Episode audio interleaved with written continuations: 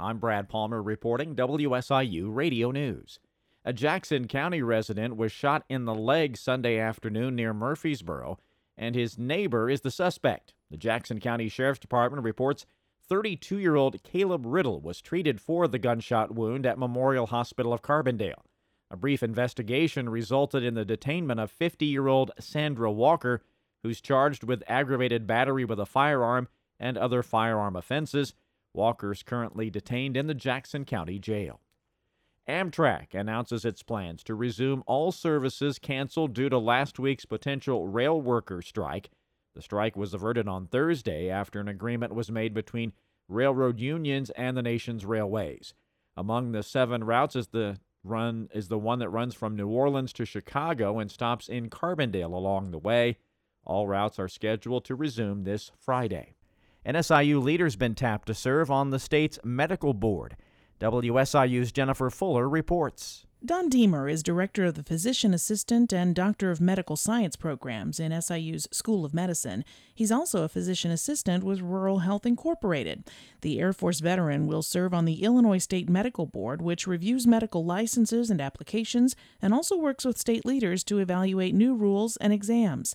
Governor J.B. Pritzker appointed Deemer last week to the board. His appointment still needs Senate confirmation. I'm Jennifer Fuller. SIU celebrating Hispanic Latinx Heritage Month with multiple events, including guest speakers, music, dancing, workshops, and more.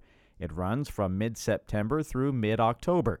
Hispanic Latino Resource Center Director Cristino Castillo says most of the events open to students and the community. Uh, we are proud of who we are, and and uh, we want to share our culture so that the understanding becomes mutual so that we uh, um, celebrate our culture, teach about our culture, educate about our culture. This year's theme is Unidos, inclusivity for a stronger campus and community.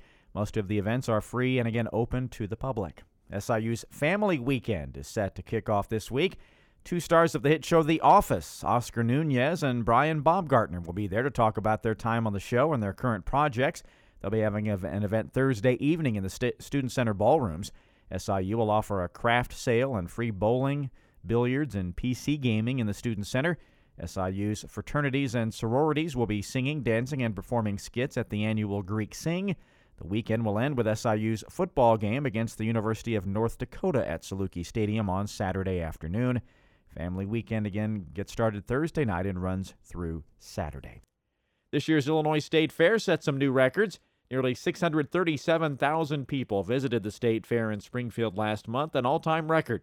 Spokesperson Krista Lisser says the gorgeous weather was a big factor. We also had great family entertainment. So while I say it all depends on the weather, it also depends on what you're able to offer fairgoers. And we had a lot to offer fairgoers this year, from family entertainment to grandstand entertainment to livestock shows. It really just was was a perfect year, and the stars aligned for us. Grandstand concert sales also set a record with 2.3 million dollars coming in for nine shows during the fair. Lisser says it's estimated the fair generated about $6.4 million in total revenue.